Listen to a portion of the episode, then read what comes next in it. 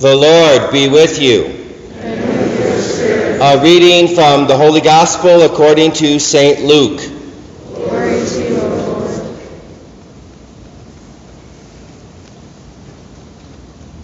On a Sabbath, Jesus went to dine at the home of one of the leading Pharisees, and the people there were observing him carefully. He told a parable to those who had been invited, noticing how they were choosing the places of honor at the table. When you are invited by someone to a wedding banquet, do not recline at table in the place of honor. A more distinguished guest than you may have been invited by him, and the host who invited both of you may approach you and say, Give your place to this man. And then you would proceed with embarrassment to take the lowest place. Rather, when you are invited, go and take the lowest place, so that when the host comes to you, he may say, My friend, move up to a higher position. Then you will enjoy the esteem of your companions at the table. For everyone who exalts himself will be humbled, but the one who humbles himself will be exalted.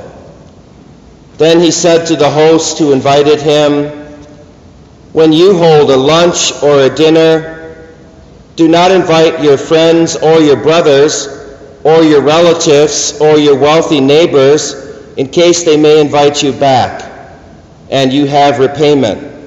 Rather, when you hold a banquet, invite the poor, the crippled, and the lame, and the blind.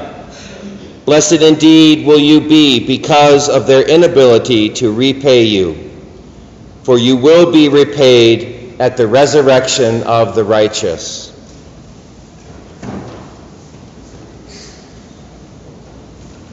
My dear friends, the good news, the gospel of the Lord. Praise to you, Lord Jesus Christ. May the words of the Holy Gospel blot out our sins.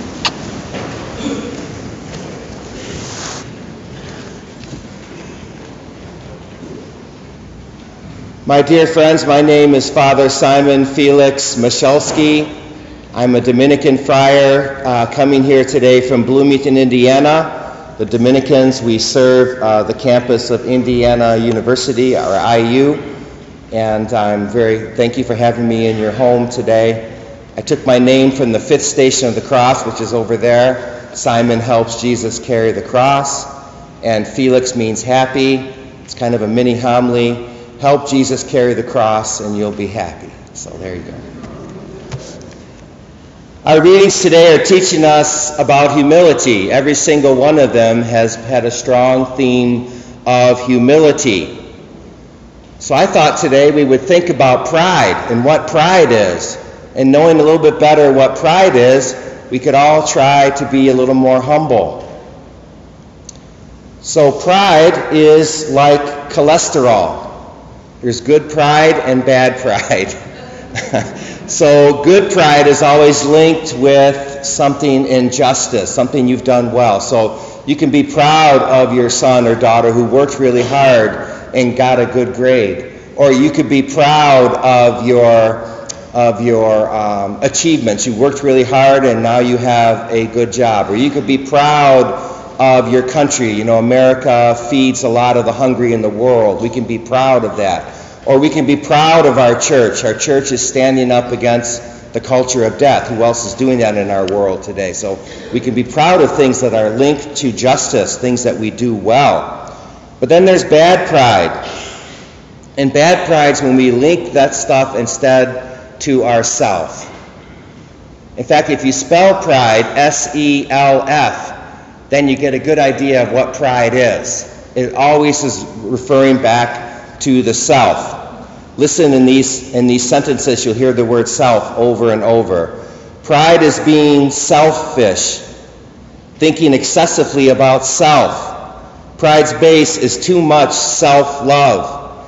Thinking the worth of ourself is higher than it actually is. Pride is self worship. Pride is narcissism, which is being in love with the image of yourself. Pride is self centered or egocentric, Everything revolves around us. Pride wants to keep the focus on self. Pride is selfness. So G.K. Chesterton, one of our famous Catholic authors, said, Pride is the falsification of fact by the introduction of the self. Guess what, folks? It's not all about you. It's not all about me. It's all about God. Pride's ultimate goal is to preserve the self, to protect the self, to promote the self. It takes on many, many different forms, but ultimately it must preserve, protect, and promote the self. Pride is actually robbing God of his glory. Because we got, when we think that we are the best of this and we don't give God the credit, we rob God of his glory. Or if we think we're the worst in the world, that's another form of pride, because it's too focused on yourself. Oh, I'm the worst at this. You're robbing God of his glory. So, signs of a healthy humility. What is it we want to be? We want to have a healthy humility. What does that look like in a person's life? Well, it's rightly ordered. And I use the acronym JOY for myself J O Y. First, you take care of Jesus, then others, and then yourself. Joy. And that brings joy into your life. Jesus, others, and yourself. A humble person is one who is thankful, who is filled with gratitude. A humble person is one who is forgiving, that forgives others. A humble person is one who is teachable. Do you ever meet a person who can't, can't learn anything because they know it all? A humble person is teachable. A humble person has a heart for his neighbor, a heart for serving others. A humble person is generous with their time, with their money, with their, um, with their gratitude. They're generous people.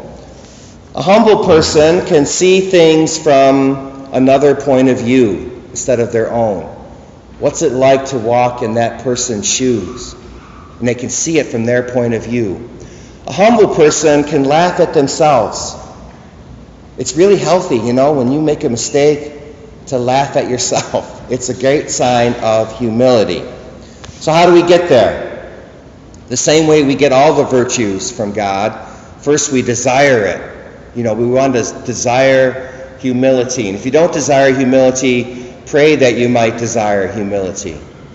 And then we pray for it. So we desire it, and then we pray for it. We ask the Holy Spirit every day, Holy Spirit, please help me grow in the gift of humility.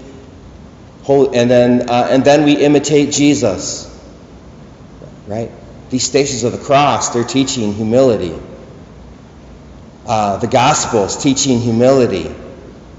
Jesus coming to the altar today and under the appearance of bread and wine is teaching us humility. So Jesus is always teaching us to be more humble. You know what? You can't be more humble than God. And He is so humble. So imitate Jesus or His greatest disciple, Mary.